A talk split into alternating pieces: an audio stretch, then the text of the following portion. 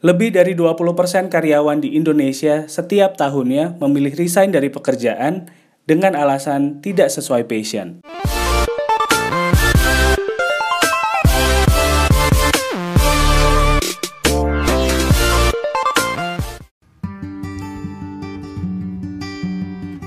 Halo, saya Fendi Rahman.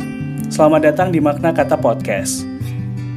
Sebelumnya terima kasih banyak buat semua doa dan supportnya Jangan lupa juga nih buat dengerin dan share podcast ini setiap hari Jumat jam 9 malam.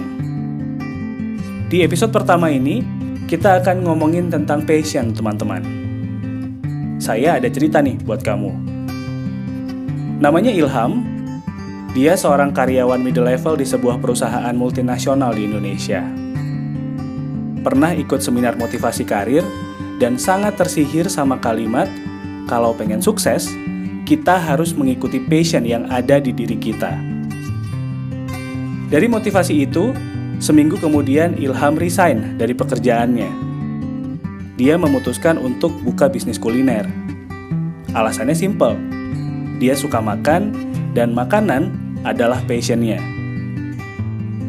Setelah tiga tahun berjalan, Ilham sudah lima kali buka tutup bisnis kulinernya. Gak satupun produk makanannya sukses diterima pasar. Gambaran sukses yang dia harapkan karena mengikuti passion belum terwujud sampai sekarang. Kira-kira apa yang salah? Kebanyakan dari kita mengartikan passion adalah minat. Pengertian ini nggak salah, tapi belum tentu benar. Minat bisa diartikan sebagai sesuatu yang pengen kita lakukan dalam hidup. Contohnya kalau kamu suka lari, dan ikut komunitas lari, apa mungkin kamu langsung resign dari kerjaan buat jadi atlet? Gak juga kan? Ada banyak banget minat yang ada di diri kita teman-teman. Ada yang suka musik, ada yang seneng ngelukis, ada yang doyan nonton, dan semuanya kita lakukan supaya hidup kita lebih dinamis. Nah, kalau passion, gimana nih? Perbedaan utama dari passion dan minat adalah passion itu sebuah pengakuan, teman-teman. Kamu pengen dikenal sebagai apa nih? Yang perlu diingat juga, goal dari pengakuan ini bukan menjadi populer atau ngehits di mana-mana. Tapi, bagaimana kita bisa mengenal dan memaknai diri kita sendiri. Kesalahan yang sering dilakukan adalah mengartikan passion secara sempit banyak orang melakukan kegiatan yang terlalu spesifik karena pengen nunjukin passionnya apa. Kalau kamu tahu Casey Stoner, juara dunia MotoGP, dia membangun karir dari bawah sampai ada di level tertinggi MotoGP. Terus, apakah passionnya sebagai pembalap motor? Ternyata, dia pensiun waktu umur 26 tahun dan bikin sekolah balap.